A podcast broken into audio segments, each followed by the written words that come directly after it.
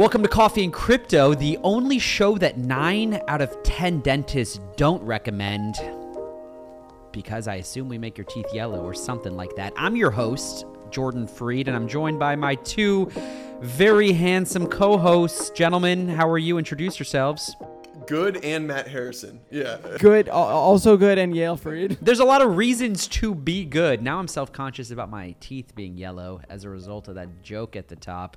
But there's a lot of goodness to cover in this market because things are looking green.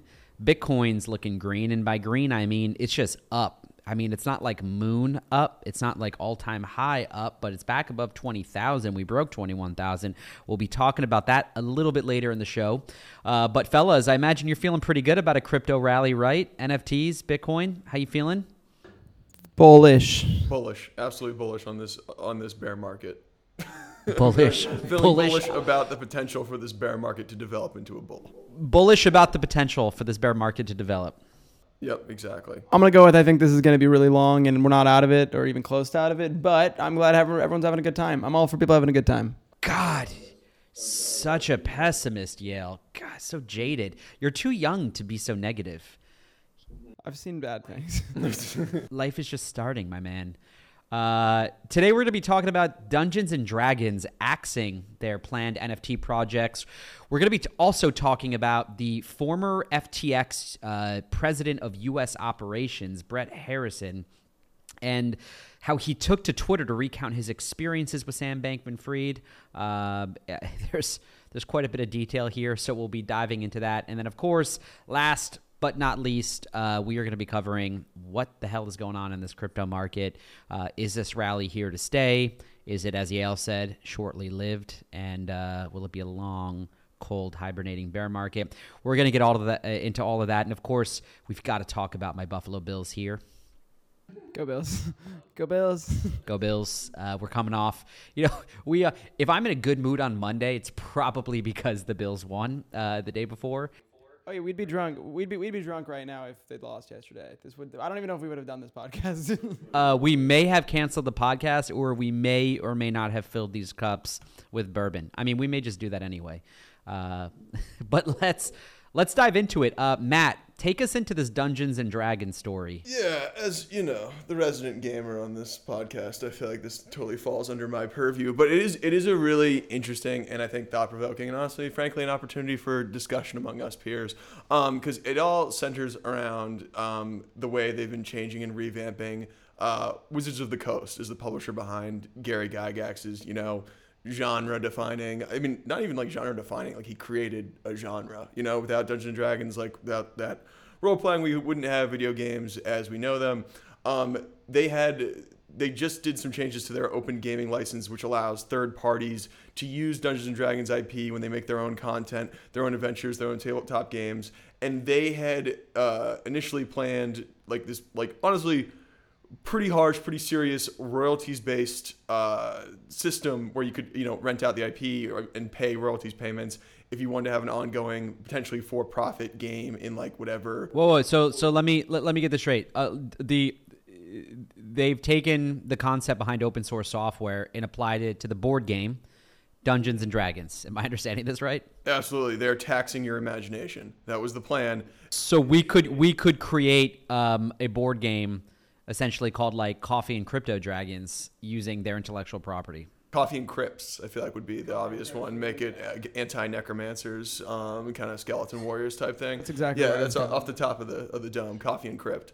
Interesting. And and they can't sue us for that. No, not not anymore. Not at all. I mean, also it's um. I mean, and th- you'll see that in like a lot of the statements from Wizards of the Coast, like surrounding this move, is that like it was an under monetized game, and they're thinking they've got this new movie coming out this year, the the Chris Pine Dungeons and Dragons Honor Among Thieves, and they're like, okay, there's definitely got to be some money made. But Yale and I were just discussing this off the podcast that it's like it's one of those things that by its very nature is under monetized. Like it's like how much are you gonna make off merchandise for like charades or Uno or poker? Like it's these are things that like once you have the pieces, they can charge you fifty dollars for the rule books at Barnes and Noble, but they, they can't make you keep buying line notebook. I mean, paper. wasn't Jumanji just all about selling a board game?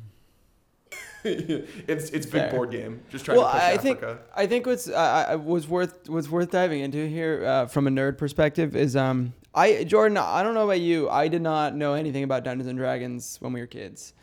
Well, that's because you're not that big of a nerd. So I've actually played Dungeons.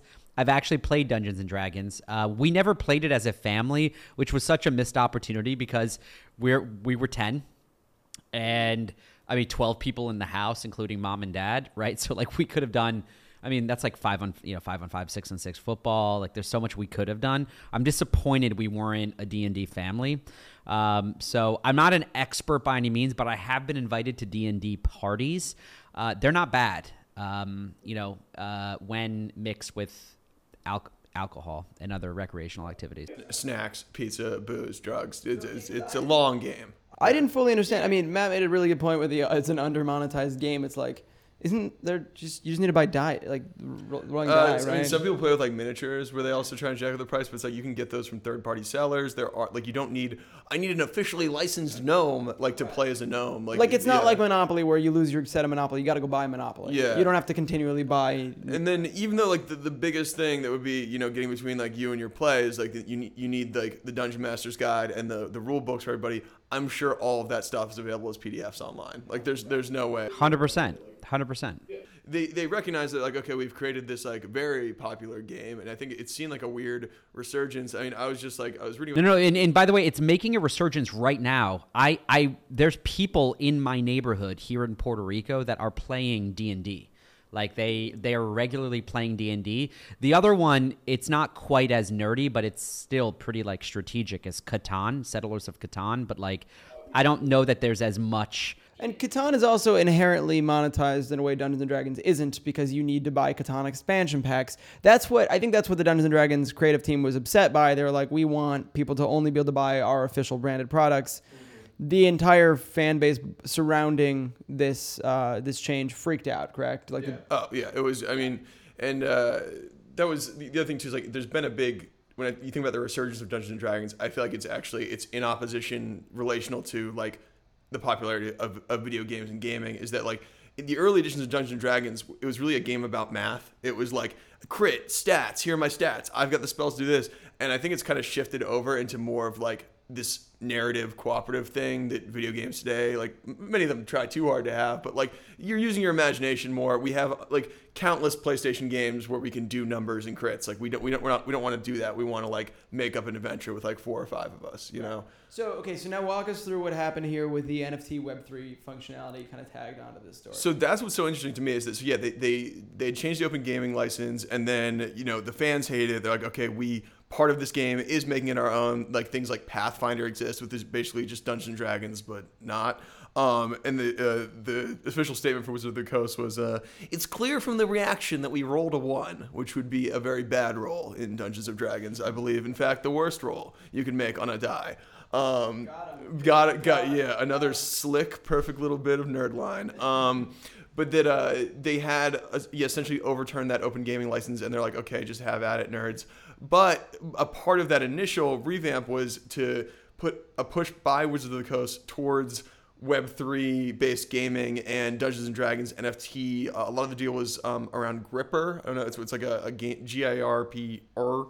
Um, and they they pulled that completely. So they're like, okay, we're not actually even because they were saying, you know, officially unofficially that these NFTs and Web3 style video game corporations are strictly about making money, which is not what the game is which about. is not right. And Yeah. then and then they tag on, so they tag on to this whole thing. So now there is an OGL, an open gaming license for everybody. Anybody can do a, a a Dungeons and Dragons project on the- on the internet. Anyone can sell their Dungeons and Dragons shit or attire or whatever else. But it specifically prohibits any Dungeons and Dragons NFTs or Web3 related functionality. Mhm. Just they just tag that in as like Dungeons and Dragons will never be a Web3 product, um, which is an interesting. Why? Because their community like said mean things to them. I do think it is kind of divisive, and I mean, I you know, again, I, I consider myself a gamer. I play a lot of video games. I have you know done my own diving into the the Web three gaming world, and the I haven't seen. I think the most popular one. I, I don't even know the name, but like it's ripping off like Hearthstone, that that Blizzard card game. There are no good Web three There's- games at the moment. At the, um, I don't want to say never. You know, you, Yeah. You know what this reminds me of, Yale? Remember when we were sitting in um, we were sitting in the lobby of I forget which hotel in um, in LA and we were meeting with FaZe Banks and he told us when he first started talking about NFTs on his uh, streams that he would get all this hate and pushback. You remember that conversation? I do. Yeah, that was really we've had and we've heard that by the way from several. We've worked with a lot of YouTubers and influencers and and the like, and a lot of them love the Web three world. They're actually interested and spend time and are invested in it, but they will not talk about it in public or on their socials. Right, because when they talk about it, they get all this pushback and flack. Those that have pushed through the hate and that have overcome it, because if you actually read the comments, and I've actually spent some time to look at like what is FaZe referring to, and what are these comments, guys? They're like the most idiotic uh, things out there. Okay, so like on and and I, I can't speak on this D and D one, so let's put the D and D one to the side. But if the critique is the same as what I've seen, like the critique of other gamers, uh, you know, talking about NFTs, not even promoting them, but just talking about them. Like first, the biggest complaint is. Uh, it's bad for the environment, dude. It's like it's not Which we've covered and debunked in Coffee and Crypto multiple times. Exactly. Look at the pages. Look at the research. it, it, it boils my blood to the extent that it's like if you're gonna shut off an entire new technology because you think it's like melting the atmosphere or it's contributing to like a global warming problem it's i think you're crazy. It's like oh we can't have blockchains because uh, proof of work mining isn't as efficient as we want it to be even though the ethereum network just reduced its energy consumption to one-sixth of what it was before in the move from proof of work to proof of stake. There's so much innovation going on to make these things less uh, and i don't want to get into we'll get onto this in like another show maybe we'll do a whole show on like you know how to make crypto green. We've done a newsletter on that. Uh, but uh, it, it, it, it, it's it's I, I can't imagine that there was a lot of intelligent critique of this other than maybe the community felt like this was a little cash grabby. Um, I think part of it's cash grabby. I think part of it is uh, the decentralized nature of a, of a Dungeons and Dragons fan. Again, these people aren't watching the same TV show or playing the same game or anything. They're all playing different games, and from it's it, you know it's such a it- it's could be a vocal minority. It could be a million things. I think from the NFT gaming standpoint, and we've talked Matt and I've talked a lot about this. You can't reverse engineer a successful product when you know your monetization strategy first. It's like going into a movie and being like product placement. We know we're going to do product placement and then we're going to write a movie and figure it out. People have tried it, it usually doesn't go so well. When you go the other way and you've got a really clever idea and then you say, also, you know what would be amazing is if I make three games and you can use the tools you get in one game in one of those other games. The way NFT gaming begins is when really, really cool and interesting and talented game developers actually commit and buy into the tech. like like dungeons and dragons like dungeons like NBA Top Shot did, like a bunch of, but like you can point to the examples of people who've figured out this digital collectible thing. Let's even take away the word NFT. Agreed. It, by the way, th- th- that actually is because of just distribution. If you have a baked in, uh, we talked about this in previous shows. Like that's that's a, you know I'm I'm I'm tipping my hat to RuneScape up here, which is like yeah we used to play that when we were kids, but it's you know it, it, that game has distribution.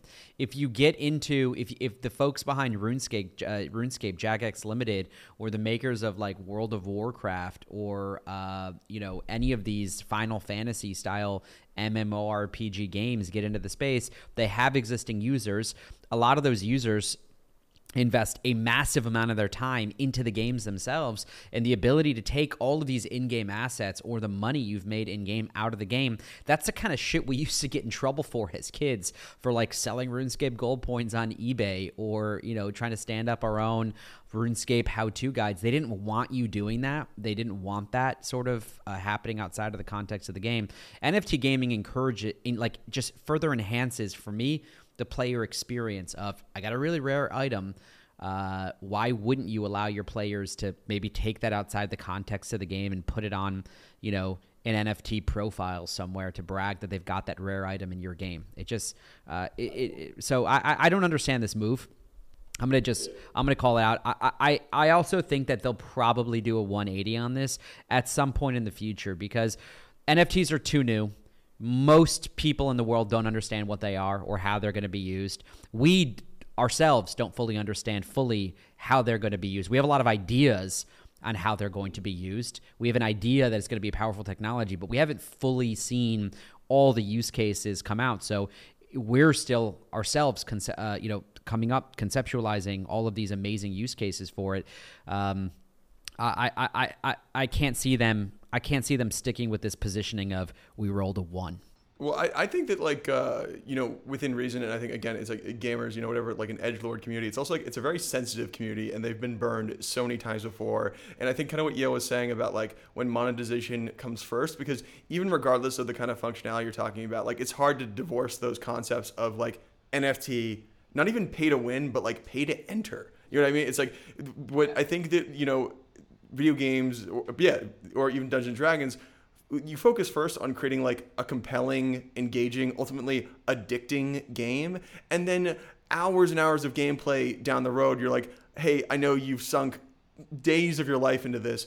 I know you want that flame armor set. If you pay two, three dollars American, you can have that in game, and people will buy that. Like you know, it's worked. Like you said, like Blizzard, World of Warcraft, RuneScape, all the MMOs. How many fuckers are out there right now buying in-game Madden money to like level up their accounts? I play them all the time. It's infuriating. I've taken the Madden upgrade once. Okay, I bought some of that Madden cash just to really kick Yale's ass consistently when I play him in Madden Mobile. I'm a natural born. You know, I, I haven't spent a dollar on that that game. No doping. Everybody buys at some point the in-game upgrade, the in-game purchase. Otherwise, Apple wouldn't be in business. You think they're making money selling fucking iPhones? No, they're making money with all those, uh, taking 30% of all the transactions through the iTunes store. The other problem with the NFT approach at the moment is it is so transparently, we, the creators of the game, are looking for ways to make money. When we know, as people who work in the industry and, and, and see the future for this stuff, the best way to use this tech is it's not for us to make money. It's for everyone involved to get a little more from this, whether that be money or, or, or cool tools or whatever else. The best way to do an NFT drop in a game would be for people to not know it's an NFT at first, and then they have an item, and then they can actually profit in US dollars off of that having that item. Th- th- that's the point I'm trying to go to, right? Like if you in RuneScape, if you get the rare shield or the rare armor or like the rare sword or something, it's not an NFT. It's an item that you have in the game you can't do anything with it outside of the game. The NFT enables it to become tradable. Let's say I play RuneScape and World of Warcraft and I want to trade my RuneScape sword for a really dope sword in World of Warcraft. Like that's that's possible. Or just sell it and make some money and not be a complete waste of life whose parents are just yelling at them because they're spending 8 hours a day playing RuneScape you know we have we have a brother who got yelled at a lot for playing RuneScape. But like if you can monetize your skill in these games that's what's going to become valuable and I believe play to earn isn't going to look like what we call play to earn today and what people are looking at it. I think it's going to be people who are diehards in these MMOs who get really good at it and kick everyone else's ass. And instead of just monetizing on a Twitch streaming platform or becoming part of like FaZe Clan, they can take the assets and flip them.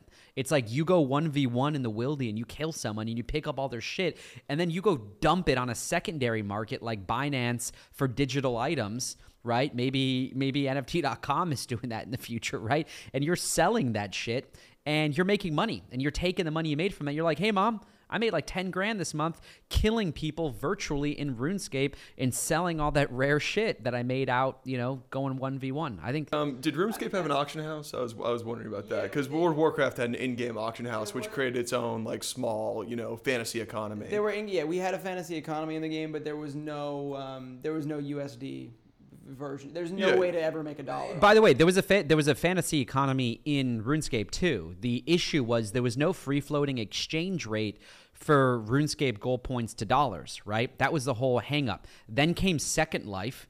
Right, Second Life was like, oh, we'll go one step further. We have Linden dollars. We'll just sell you the Linden dollars. By the way, I just saw a ridiculous number. They still make like thirty to fifty million dollars a year selling Linden dollars. I didn't even know people still played Second Life, but that's beside the point the the it was illegal to create a uh, secondary market around the item. So like you had a bank account in RuneScape, you had all these items, you could hold them, but there's only so much things you could hold at once. So you'd go to your bank and you deposit the items, right? So you deposit the gold, you deposit the wood, you deposit the iron ore, all the materials. Uh, you just couldn't sell it. And my point is uh, it, it- that was you know that was Web two. Web three is going to be these encouraged. I think you know game game makers won't look at NFTs as uh, a way that they're getting cut out of the transactions. I think RuneScape got upset at us for selling the RuneScape gold points on eBay. I think they're going to be like, shit, we can make money on this too, right? NFTs have royalties, a lot of them at least. Um, why don't we just make 2.5% to 5% every single time someone sells one of our items online and we're in on it too? Uh, we're making we're making money. We're sitting pretty. Uh, I've got two kind of like contrasting points because when we talk about like that utilization outside of the game, I mean something that World of Warcraft spawned. I don't know if RuneScape spawned this as well, but that uh, Chinese gold farmers. I don't know if that's almost like you know borderline xenophobic, but that they all were when you consider the Chinese economy and the availability, you know, really low. Why do they got to be Chinese, dude? There's Filipinos doing that. There's Thai people doing that. I think the, the, the well-known term was Chinese gold farmers. Uh, and again, this was you know 2008, 2009. We spoke differently then. Um, but that uh, the time of the Beijing Olympics, right? yeah, exactly. yeah. They were they were You didn't get canceled for saying things things like Chinese gold farm.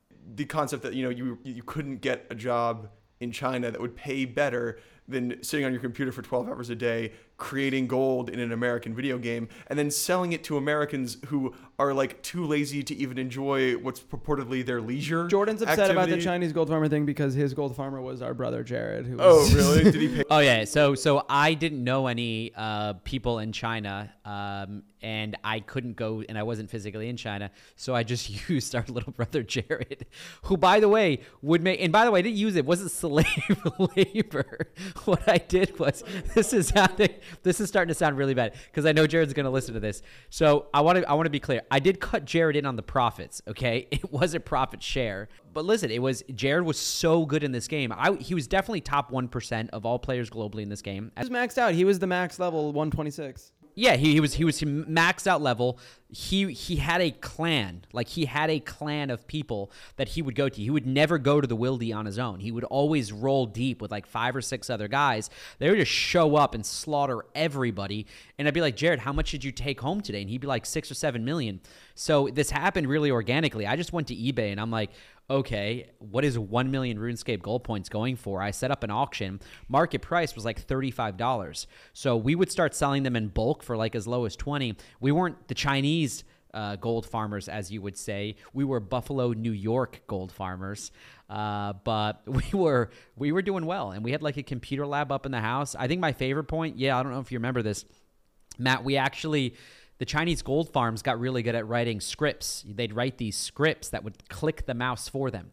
So we would actually go to school, and here's what we would do: we'd level up the players by the script would say it would click on the tree. We knew how to like uh, teach it what the color code of the tree was. So it like know how to click on the brown thing, click on the brown thing, cut down the tree, take the tree, run to the bank, right? And then you'd click the color of the bank and you deposit in the bank. Come back, cut down the tree, and it would just do this all day long. And you would just level up at that particular skill of like tree cutting, and you get all the wood. Um, and then we'd sell, you know, you you find ways to like sell the wood or make materials from the wood, and then Yeah, you just go. You go to the town store. You sell your wood. Your family's like a short story from the Atlantic. It's like not like it's like that kind of weird NPR dysfunction. Like that's really it's no. But I had a buddy that also did a mouse clicker because he couldn't deal with like the eight hours at school that he couldn't play World of Warcraft, and it would just like move him around and fight low level enemies all day, and he'd come back and he'd have gone up like 10, 15, 20 levels. Um, it would. I mean, I you wonder too with like you know the, if we further Web three decentralization when you know we can monetize video games that way. It's like then or is it just become American gold farmers? Do we create like a new economy where people don't have to go to offices? They can just go to like you know Middle Earth or wherever Elden Ring takes place and just do do their work with a sword, the way I've been dreaming of since I was eight years old. Yeah. Americans would fucking love that. If you could, I mean, what is it? Every uh, Jordan, the, remember the report from a couple of years back? It was uh, the most desired job amongst people under the age of 18 was YouTuber. Yeah. Um, or and then now it's probably TikTok or influencer. God, how is that? How that has changed, right? It was not YouTuber when I was growing up. It was it was it was probably like MTV star or something. But uh, I, I I don't want to go off on this one tangent, but I do just want to make this other point while we're on the gaming topic, and we, we could probably do a whole episode on this. We definitely have to do an AI episode because the the the the the intersection. Um, I I just had done this post on LinkedIn about like where what some of the use cases for AI and crypto are, and I think they're just tremendous. But as it applies to gaming. Uh, the the NPCs of the world. Have you guys heard the term NPC? Like, dude, you're being, you, you, bro, you're being so NPC right now. Uh, I actually find that to be so offensive because it's like you are so in the matrix, being like a Mr. Anderson right now, and you're not a free thinker.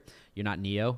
Uh, you're not. You're not part of the rebellion. You're offended by the term NPC? Yeah, no, you, dude. It's like seriously, yeah, like like it's an insult now. It's like, dude, you are you are being NPC. You're you're an NPC. You're not being NPC. You're such a fucking NPC. I think it's the most NPC thing to choose to. Well, I was a, my sister has a really good NPC take that when she was explaining she doesn't get i get social anxiety when I smoke weed and I like am afraid to interact with the person at Chipotle and she explained to me like albeit like a little psychopathically that when she smokes weed and goes out into the real world she thinks of every person who isn't a friend or family as an NPC that has only a limited range of dialogue options and unfortunately she's completely correct. like if you go to McDonald's he's going to be like is that for here to go? Did you want a medium shake? He's not going to be like your dad's mad at you right now. He's only going to say like three or four pre-programmed options and I was he like is an NPC. He has a list of possible responses to every interaction that you come. But you're making my point, which is that I think that NPCs, thanks to AI, are going to get so much more exciting.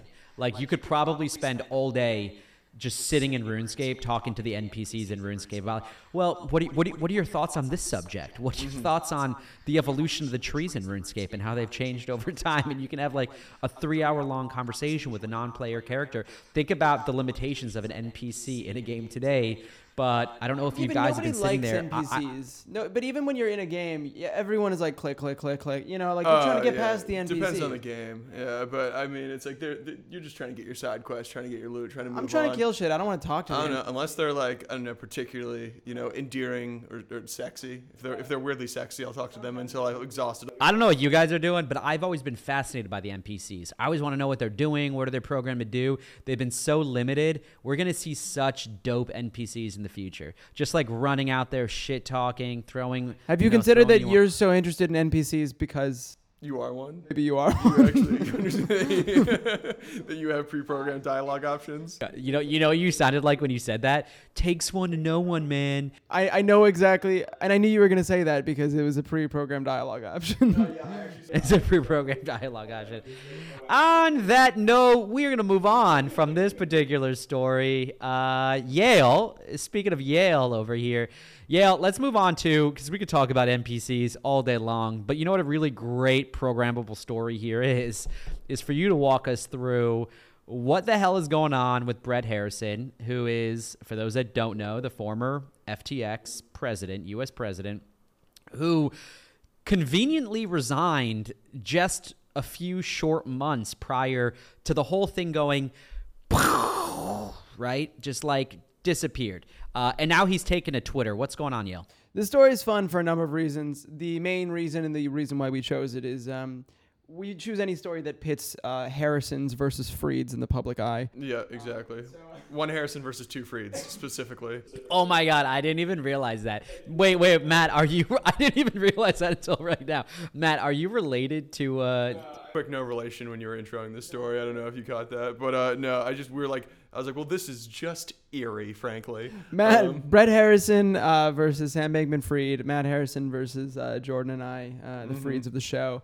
Um, no relation on on either side, but too fun to not to not pick. yeah. Okay, so this story to walk us through this. Um, this this all begins with a Twitter thread uh, that was posted, I believe, this weekend. Um, it's got to be the most unhinged Twitter thread I've seen in a while. it's 49 tweets in a single thread. Which, fu- first of all, at that point, write a fucking Medium post.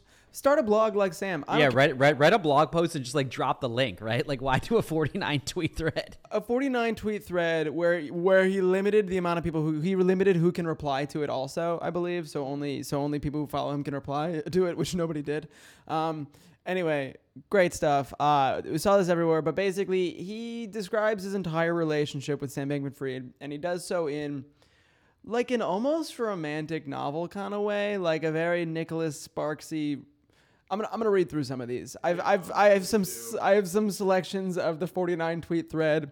Um, I've got here's here's a tweet four in the. Oh, but, but before but let- let's let's start at the top, just so everyone has the context on how the thread starts, right? Because like, eh, let's contextualize. The thread is about. Many have asked the question about my time at FTX US and why I left when I did, right? Like everybody wants to fucking know. Let's just get to the point. Did you know something? And is the reason you left FTX US because you knew something? That's what the 49 tweet thread is. Yes. Okay, yeah. And essentially, uh, yeah. So, but but knowing that the entire thread is actually not about that. The entire thread ends with him basically saying, "And I'm mad at all the VCs who won't invest with me because I was at FTX. Fuck you guys. You're not very nice." Um, that's how the whole thing ends, which is great and awesome. how did you know? How did you know his tone? Because I think you just did it. So I think I nailed right it. I actually think I. You get the vibe. You you you. I'll read some of these. You're gonna get it. You're gonna know exactly what this guy Uh, sounds when like. you do this segment on the podcast, can you throw in some like weird, horny, romantic music when you read these? Yeah. Okay, so right. so guys, by, by the way, uh, I know I was supposed to prep for this. I did not read this thread, so I'm going to be hearing these for the first time. I just want to throw that out there. actually probably better reacting in real time. It's know? much better to hear these raw. Uh, 'cause they're kind of disturbing. All right, tweet four of 49. My relationship with Sam Bankman-Fried and his deputies had reached a point of total deterioration after months of disputes over management practices at FTX. Tweet 9 of 49. Beyond that, he seemed like a sensitive and intellectually curious person who cared about animals, and that endeared him to me. Wait a second. You, want- you want to switch off? We'll take. I'll do, I'll do a couple. Wait a second. Wait a second. Is he still talking about Sam? Yeah, this is all Sam, dude. This is like his. It's a. It's it's it's it's like one third manifesto, two thirds love letter. Um. Okay. So um. Yeah. It's uh. wait, wait, wait, wait, wait. So he goes, he goes from my my relationship hit total deterioration, but then he jumps literally five tweets later down to beyond that he seemed like a sensitive and intellectually curious person who cared about animals, and that endeared him to me. Okay, that's too good. Keep going. Favorite one is actually coming later. It's very soon. Um, so 11, 11 out of 49. My first few months at FTX US were wonderful. I worked largely independently of Sam to grow a US based team and foster a professional environment prepared for regulated businesses. 1449. But from the start, I noticed that while Sam was rarely engaged on the US business, decisions impacting the US would come, without warning, from the Bahamas. Ooh, we all know where the story ends, so that's exciting. Um, 1549. Six months later into my time at the company, pronounced cracks began to form my own relationship with Sam. And then I began advocating strongly for establishing separation and independence from the executive, legal, and developer teams of FTX US, and Sam disagreed. And this is my favorite. I saw in that early conflict his total insecurity and intransigence. Ne- uh, never seen that in my life. Um, when his decisions were questioned, his spitefulness, and the volatility of his temperament, I realized he wasn't who I remembered. It's so beautiful. Wait, wait, but who who who was he trying to remember? The one that uh that he was endeared by, that liked the animals? Yeah, that guy, that guy, yeah, Animal Sam, yeah, yeah. the, the the vegan altruist that he was at the start of the story before his fall from grace. Um, yeah, yeah, I'll take this. Tweet 21 of 49. Standing up to an insecure, prideful manager is hard under any circumstance, but it's nearly impossible when every day every major voice of culture and commerce deafens you with a narrative that implies if you disagree with your manager, you clearly must be wrong. Sam was uncomfortable. This is 26 of 49. Sam was uncomfortable with conflict. He responded at times with dysregulated. Uh, Am I even saying that? Dysregul- there are some misspellings here because that should be D-I-S. Yeah, exactly. Dysregulated, spelled strangely, dysregulated hostility, at times with gaslighting and manipulation, but ultimately chose to isolate me from communication on key decision making. 27 to 49. It felt terrible. I sought out information about decisions that had been made behind my back, desperate but trying hard not to show it. To be honest, it's written as if he's trying to add on to someone's script for the movie, right? It's like it felt te- like that's just so punchy. It felt terrible, desperate, but trying hard not to show it. He's like, this is this is Sam's character arc, and he and and position me, Brett Harrison, as the narrator. I will be the audience proxy for the rise and fall of this inhuman, incomprehensible young man. It's Yeah. really weird because, like, I, we- we'll get it here. Let, us read through some of this because there's, there's a couple great ones still left that I want to Yeah. hit. But then, uh, I, yeah. Okay, it's clear from what has been made public that the scheme was held closely by Sam and his inner circle at FTX.com and Alameda, which I was not a part of, nor were other executives at FTX US. That one's just informational. Um, ancient for this, is- I forget it. I forgot about this one. Tweet 40 of 49 is an Oh, all wait, timer. which number are we on? This, yeah, 40 out of 49 is we're about to get Old Testament. Um, Ancient forms of greed and dishonesty destroy trust and corrupt progress. The scale of this particular instance of this lesson is difficult to comprehend, but far from exceptional in the 12 years of my professional experience in finance. It's a strange dissonance. What does that mean? What? Yeah. What? I mean, can't greed and dishonesty still be in their current form? Like, why does it have to be the original greed and I don't- dishonesty? yeah, it has to be like ancient form. Aramaic sin. You know what I mean? It's a. Why is this? Yeah, exactly. Why can't it just be like uh like modern Madoff style greed and dishonesty? Like why does it got to go back to the Egyptians on this one? Dude, this is yeah, Moses. when greed lieth down with dishonesty, upon whence my straw mattress. Uh, all right, so then here, here in tweets 41 uh, out of uh, 49 and 42 out of 49, we finally learn what his actual beef is. Ready? After I left FTX US and up until November, nearly every conversation I had with a venture capitalist about my new company ever eventually came around to the same kind of question: Is FTX investing? Is Sam okay with you doing this? Do you mind if we confirm with him? Which you know is a normal thing for a VC to ask after you are the president of a major. Clearly, he's upset because Sam's like this gatekeeper guy. Did you leave on good terms? Were you fired? Because Sam's still kingmaker in crypto at this point, right? Pre FTX collapse. That makes a lot of sense. Everybody wanted to know if FTX was coming into a deal. And then immediately after, we find out that in fact, no, FTX wasn't coming into the deal. They weren't interested in Brett Harrison. And uh, and to sum it all up, after that, many conversations eventually came around to the same kind of apology. We know you weren't involved in what Sam and others did. Are they? We sure they were saying that? I'm not sure. That Yeah, yeah. right. But we can take we can't take on the PR risk of associating ourselves with FTX, no matter how capable you are or compelling your idea is. I'm sure that's exactly.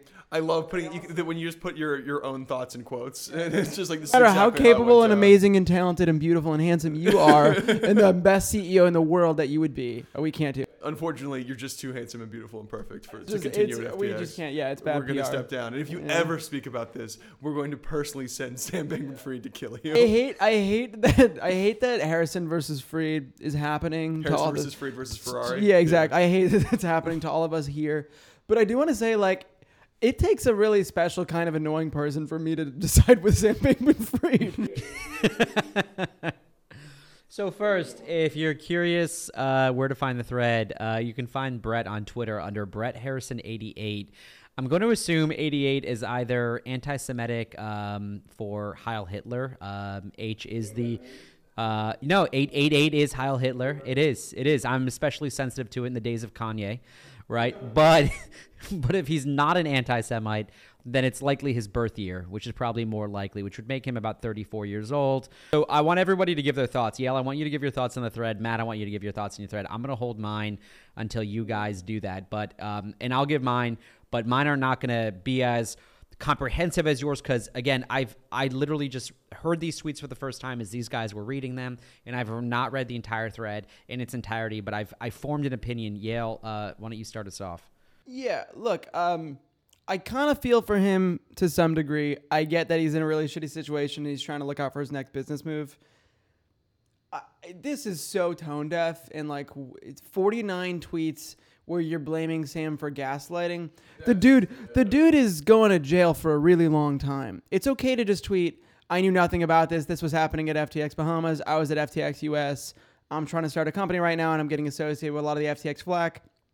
You know what? I was involved. I had a bad experience there. Didn't like Sam.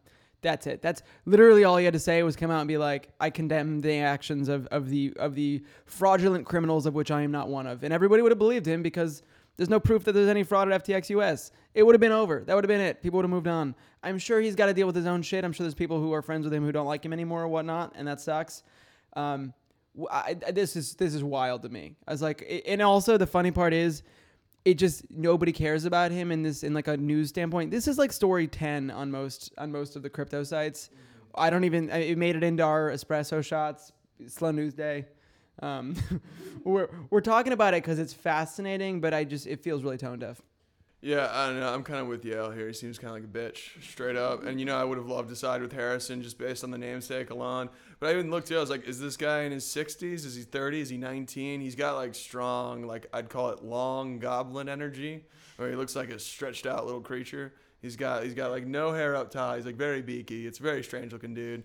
Um, but yeah, I just it's like again, uh, it's very weird that you would side because I also side with with uh, SBF here. I'm like not really a relatable guy. But the thing that really kind of annoys me the most about this is like this this tone of like they didn't want me to speak out. Nobody was ready for this, and I'm like, no one is threatening you, dude. Like none of these people, again, like no one, no one in this is there's there's no like organized crime, black hand of Sam Bankman-Fried going out. It's like the only guy who you're calling out is currently, you know, playing League of Legends under house arrest. headed, to, headed to jail, almost definitely. And it's like, oh wow, the the courage to speak out that, that, a younger And- and to do it- company gaslit you. and to do it on January 16th is kind of pissing me off. Ten days after. Yeah, but, but two months.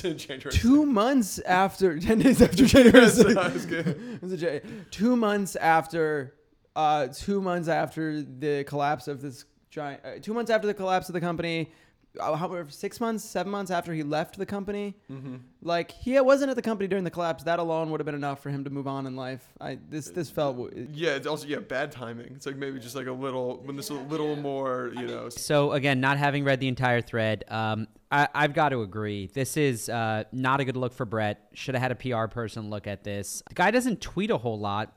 And listen, we know that Sam kept an uber intellectual, weird Dungeons and Dragon playing crowd, right? I mean, this guy was at Jane Street Citadel Securities. I'm assuming has a quant trading background like Sam. he, d- yeah Jane Street. This is a Jane Street guy. Yeah. Uh, you know, t- take take take that for what it is. This thread could have been six tweets.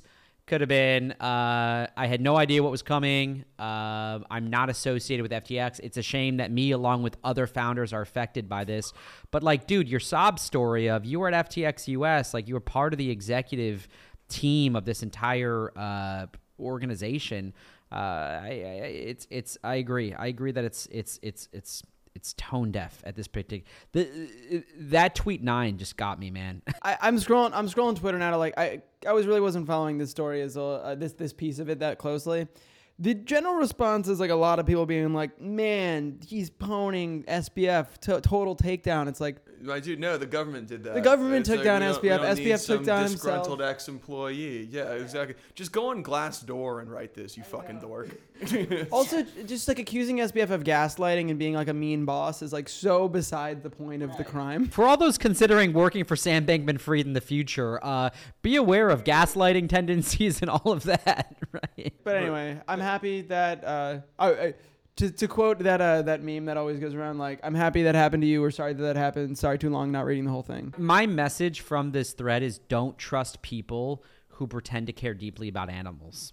Like I, I'm immediately jaded and now skeptical of all vegans because now I believe that they are ineffective altruists and uh, have ulterior motives. That's that's my conclusion. Do you see the people who are the most uh, rabid about um, word choice, um, like pit bulls or saving the bald eagle, are people that could not give less of two shits about like human rights or like you know actual like human catastrophes. They're like, oh, but our precious dogs, they never hurt anyone. It's like that is a dog. I will eat it in the apocalypse. Like that's not a person. They're, they're If push came to shove, we would all eat a dog to survive. I'm eating rats like day two. That's just clear. Like not, not even starving, but like peckish. But the other thing too is like the dog will eat you. On- No, no, yeah. Answer the question. Would you also eat a rat on day two? Not starving, but also heckish. no, Peckish, I, I, no, I, I, I think realistically, I'd probably, I'd probably pick somewhere near water and just start eating fish a lot. I think that's probably. That would. I mean, obviously, I'd probably be doing that too. Not to. The, the the fish will be the first thing contaminated, right? depends on the crisis. You're right. Because like, if it's if fish and like dogs and all that kind of stuff are like all contaminated, like I gotta find a bunch of humans I don't like that much. I'm eating people afternoon of the third day. That's again, and and not even dead. not even hungry. Yeah, not, again, not even hungry. Just just eating because I'm bored. Just the power. Bored snacking. Yeah. yeah, exactly, just kind of aimlessly grazing. If the end i- if the end of time comes though, and and unfortunately, like I have thought about this probably way more than I should, but like if if it is if it is like that level of like okay crap, like we got to pick up arms, like effective altruists and like vegans are the last people you would want around you, right? You would want big burly dudes with massive arsenals of guns that like weren't taking their fucking booster shots that like are out there ready to shoot anything that moves. Like those are the guys you're going to want to hunker down with. Right, of course. I also think uh, like this is this is a slightly mean rapper giving to like everyone who is altruistic in life. Vegans were the problem we have. If you're prioritizing animals over humans, it's like you let's just All right, listen, and, and, and I'll and I'll make an exception, Matt. I didn't mean to cut you off, but like I, I will make an exception for someone who's like, I'll do a 30 day like no meat cleanse and just try it out. I I've done that, okay, and I know other people have done that.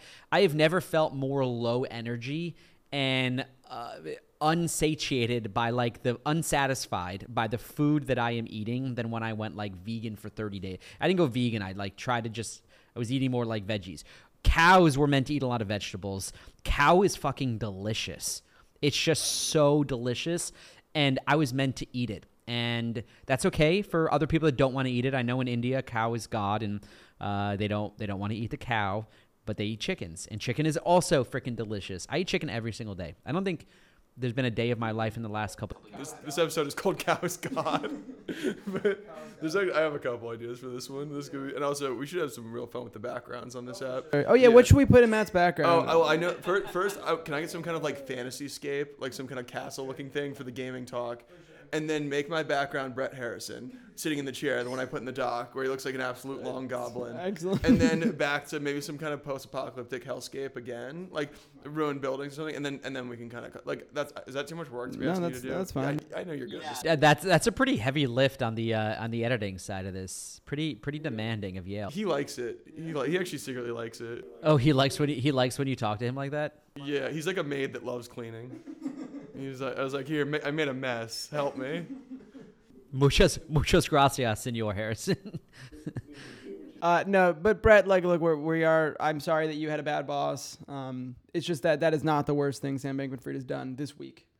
So you know, we're uh, we're moving on. let's let's keep this show moving. I want to talk about the bowl, the mini, the mini bowl am- amid the Bears. Right, the Bulls have largely been away. The Bears are here to play. That sounded good. I- no notes.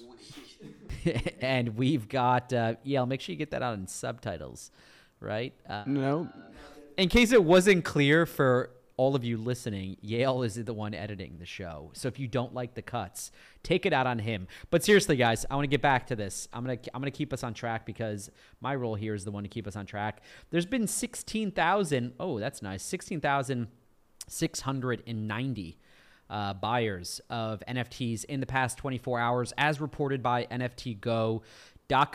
Uh, go or I'm sorry, not .com, .io. Go check that out. Uh, we are also seeing a pretty a pretty sizable rally in Bitcoin. Uh, Bitcoin's up, uh, to be exact, 23.5% in the past seven days. Ethereum is up 20% in the past seven days.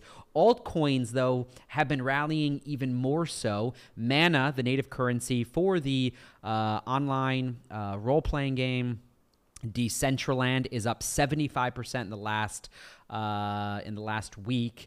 We also are seeing uh, several several other projects with massive rallies. Helium, which is the IoT coin, is up 57% in the past week. Solana having a really sustainable rally as well, over 44%. Uh, but again, that's not all a lot of the alts are just rallying. If I look at the, there's over a hundred coins uh, globally right now that have rallied more than uh, about seven percent in the past week. So that's uh, wild to note. Okay, what we what we are seeing now is uh, even since we've started this recording, Bitcoin is up uh, now uh, over 1%. Uh, Bitcoin is now back above 21,000, trading now about around 21,300 on average, depending on where you're looking at the price. Guys, this is this is not what people expected, but it's a it's what I would call right now a relief rally. Uh, there's been so much shit going on in the market the past six, seven, nine months, not even since April.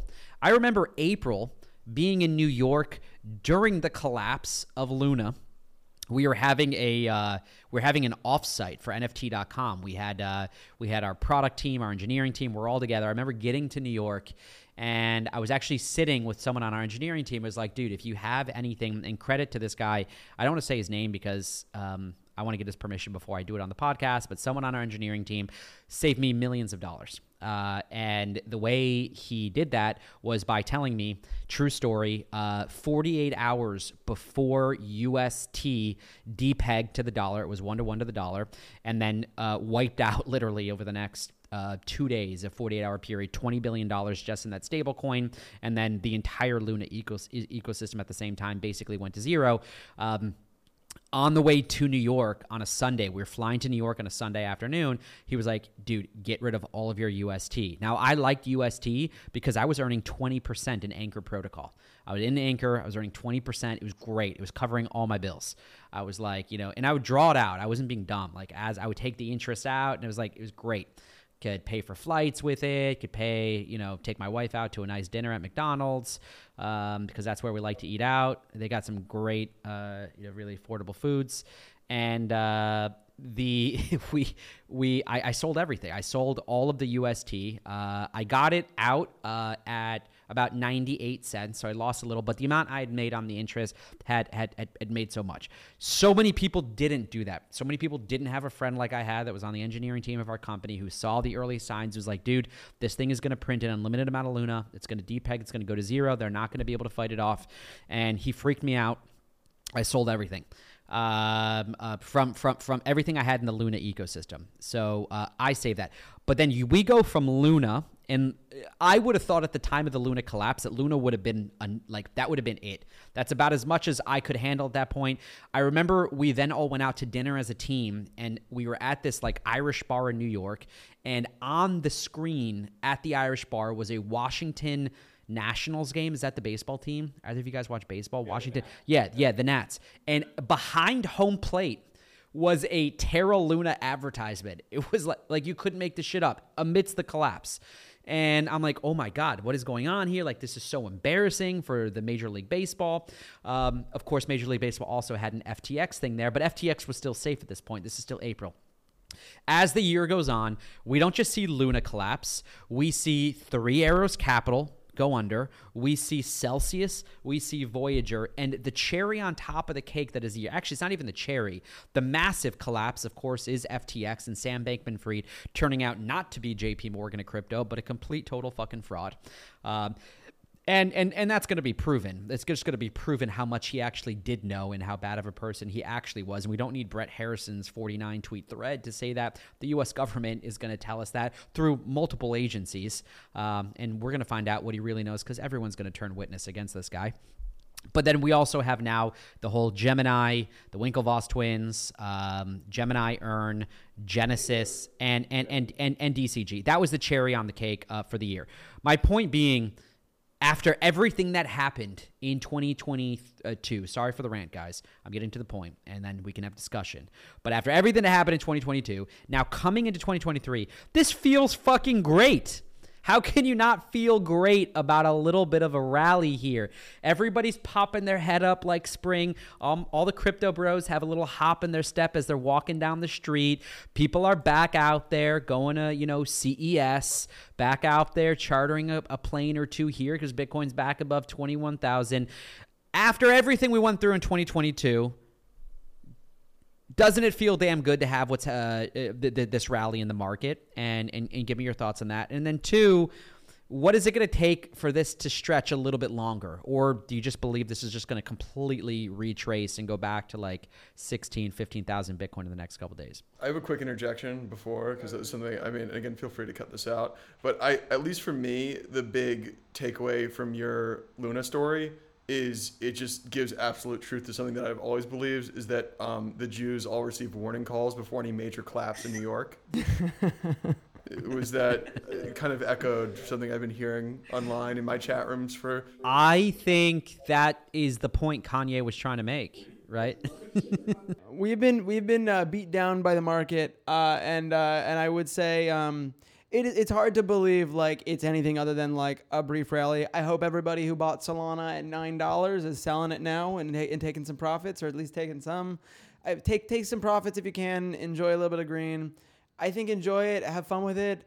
Don't expect it to stay. If it stays, I'll be thrilled. You know, uh, that that billionaire who predicted Bitcoin hits hundred thousand this year, three hundred thousand, wherever it's going to be, is it will, will be proven right. Hopefully, Would love that. Wait, would I? Uh, Ethereum would be nicer. Whatever. Yeah. you're more than more than yeah. Yeah. Look, I'd be thrilled. I, I hope it sticks around. Um, I'll be honest, like I, I'm not. I'm not at a point where I'm I'm pressing buy in any exchanges at the moment. I'm a little I'm a little uh, trigger scared at the moment. Yep. Um, With good reason. With I good think. reason. Yeah, I think that. and, and, and, and everybody everybody has a little PTSD. Like last year was a fucking crazy year. I mean, keep in mind most of the YouTube comments, most of the Twitter comments, in fact, most of the comments on like a lot of the content Coffee and Crypto is putting out there is like, "Yo, crypto's dead, guys. Like, pack it in. Stop writing the newsletter.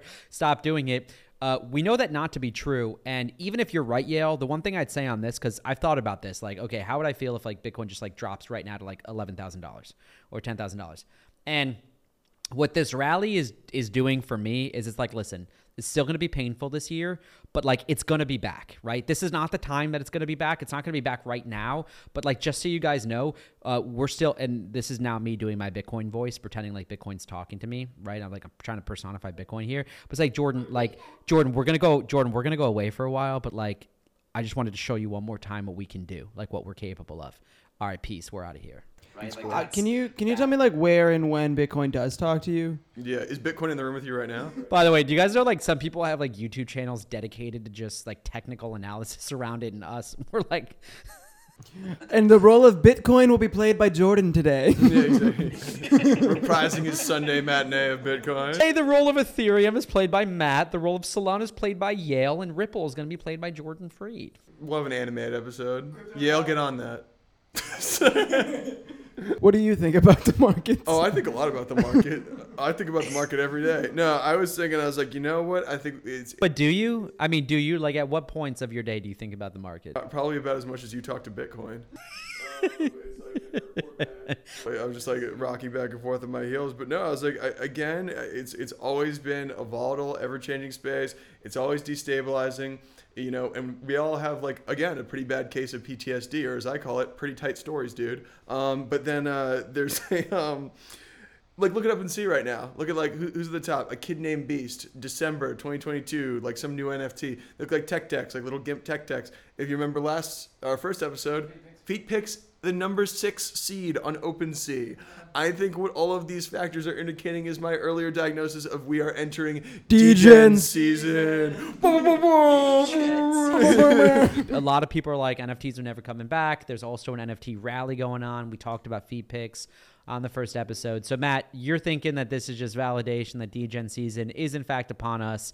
Does this rally continue? Yeah, well, I, I mean, I, I don't. I think we're gonna see cracks. I think it's. I honestly, just based based on like again, not to be lame, not to be derivative, ongoing FTX contagion. Like the market is just gonna bounce back and forth, and then you know what? I think maybe in time for spring, it'll it'll truly degen season will come into full bloom. I will. Uh, yeah. So Jordan, I'm curious your take here because I know um, you, you you talk to investors all the time. You you talk. You know a lot more traders and whatnot, which none of us claim to be traders.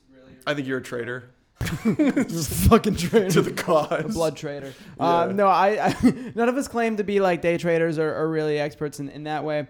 Uh, is your thought process is the thought process of a lot of the pros still the bull like the, the bear market is is still in some part instead it still will be in some effect until 2024 or do you think there's enough enough signs here that there there could be a sooner not necessarily that we're in it right now but that there could be a, a sooner uh, Yeah, so I think uh, everyone in crypto is waiting for a couple things. And first, I mean, I think the consensus of most people in crypto, especially smart money that you talk to, is that crypto is still heavily dependent on the macroeconomic environment. So a, a slowdown in hawkish statements from the Fed, the consumer price index not printing like new all-time highs, like the US dollar not like completely destabilizing and like being debased and us losing all of our purchasing power.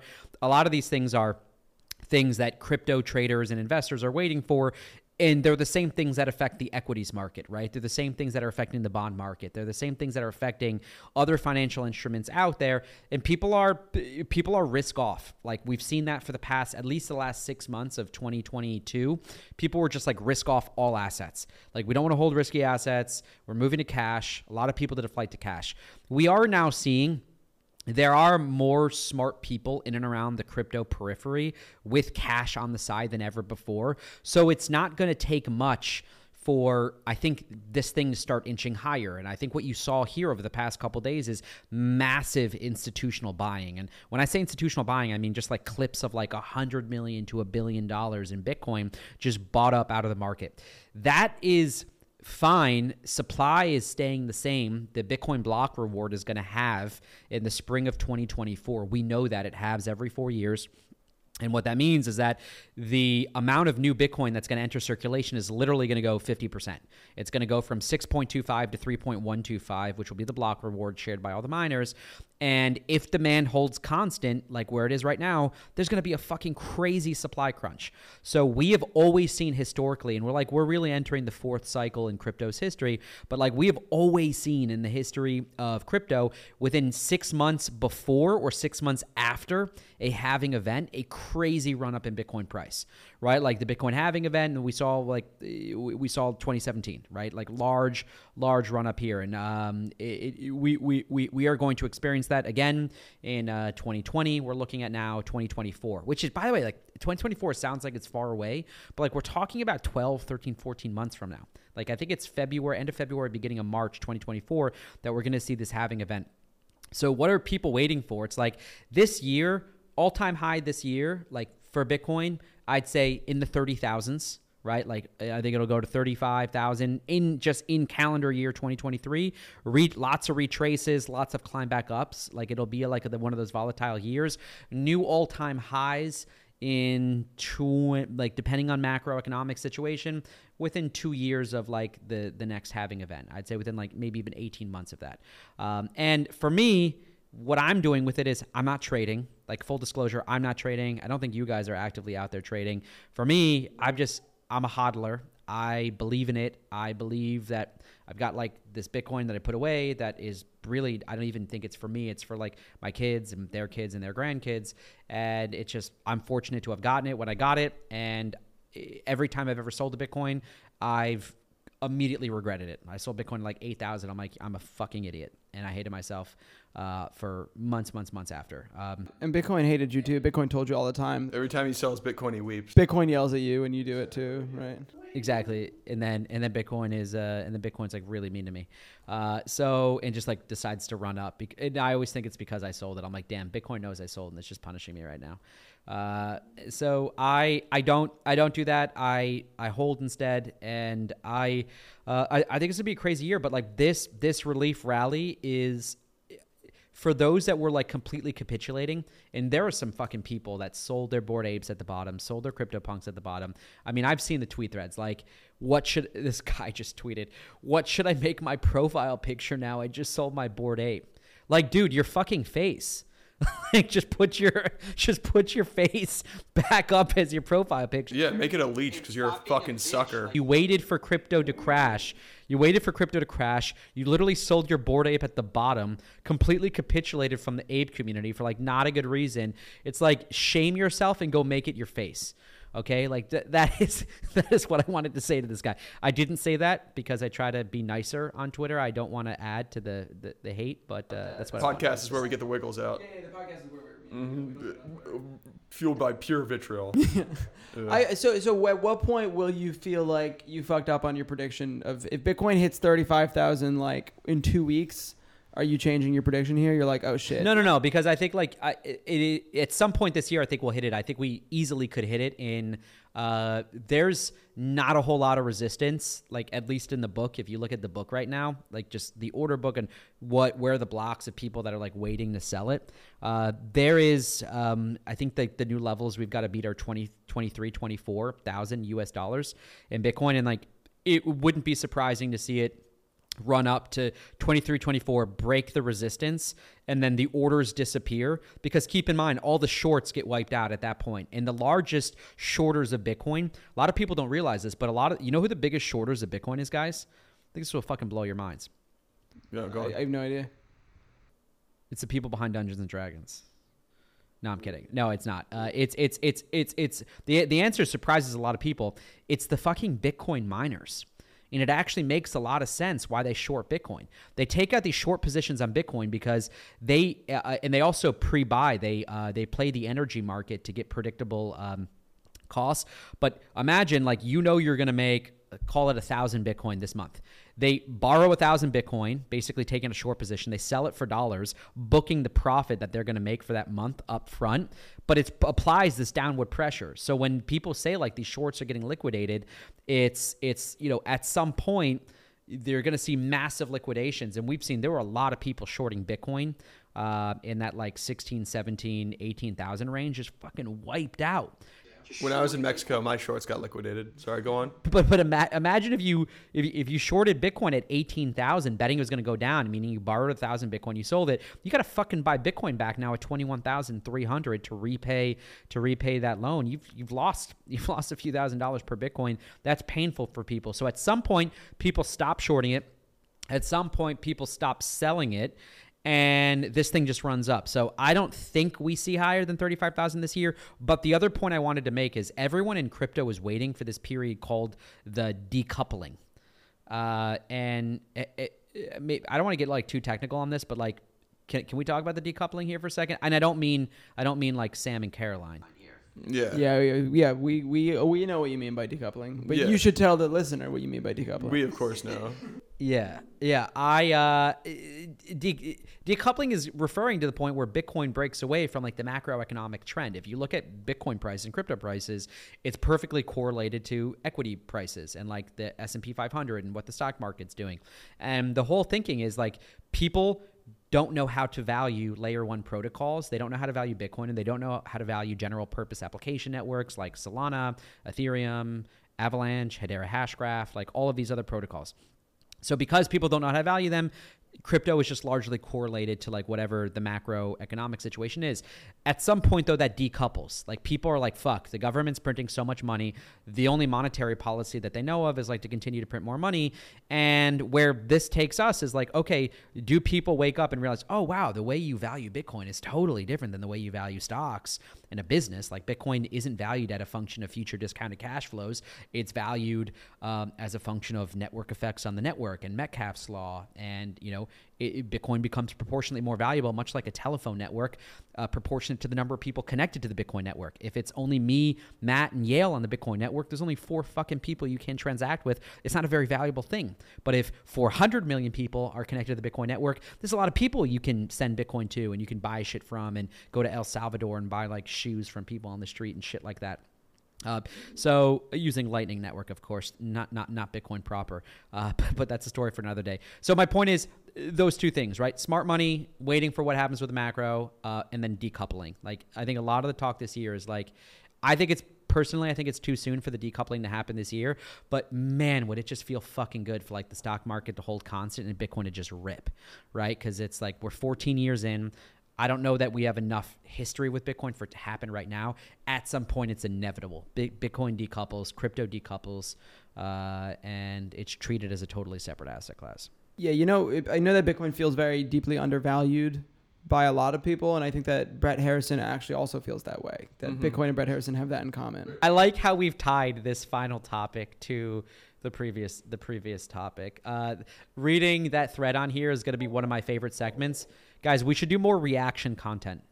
Yeah, that was that was that was fun. I also think, um, personally, I uh, I would be worried about Bitcoin decoupling. I always get scared about people who are newly single. Would they do something rash? They're volatile. Uh, Volatile. it's volatile when you're newly So single. So the Bitcoin decoupling we don't seems want Bitcoin to be a big slut. nobody wants it. Like I like your divorced friends are kind of weird. I wouldn't. I don't have any divorced friends. I, I want Bitcoin to walk around campus with its hand in my back pocket so everyone knows that it's going good for us. Jordan, does Bitcoin talk dirty to you when Bitcoin Bitcoin talks to you? Yeah, exactly. what does Bitcoin say to you? Like Jordan, I just On today's segment of Bitcoin Talk Dirty to Me, here's a list of five things that Bitcoin said to me that got me very aroused. That's for Coffee and Crypto After Dark when we're shirtless. coffee and crypto after dark sounds Yeah, great. Exactly. The late night edition where we're not drinking coffee, we're drinking booze. Are you lonely and financially insecure? Are you not sure how to go through crypto? Call now. Are you worried about the size of your investments? Are you- we're gonna be shooting web threes all over the camera. Well, that is about it for uh, this episode of Coffee and Crypto. As always, if you've enjoyed this show, I don't see how you couldn't have enjoyed this show. We absolutely did Brett Harrison's thread. I actually think we made his thread better. I think Brett Harrison should comment on this video and thank us for how great we made his thread. We just enhanced the enjoyment of his thread. Uh, and if you did enjoy this, please like the video. Please uh, subscribe to this channel. Um, if you're watching it on YouTube, leave a comment, please. Uh, again, Coffee Crypto is available wherever you get your podcast. And uh, if you're listening on Apple Podcasts or Spotify, uh, we'd appreciate a review. Uh, also, on this episode, share it with friends. Uh, Coffee Crypto is good for moms, I hear. Moms love Coffee Crypto. At least our mom does, Yale.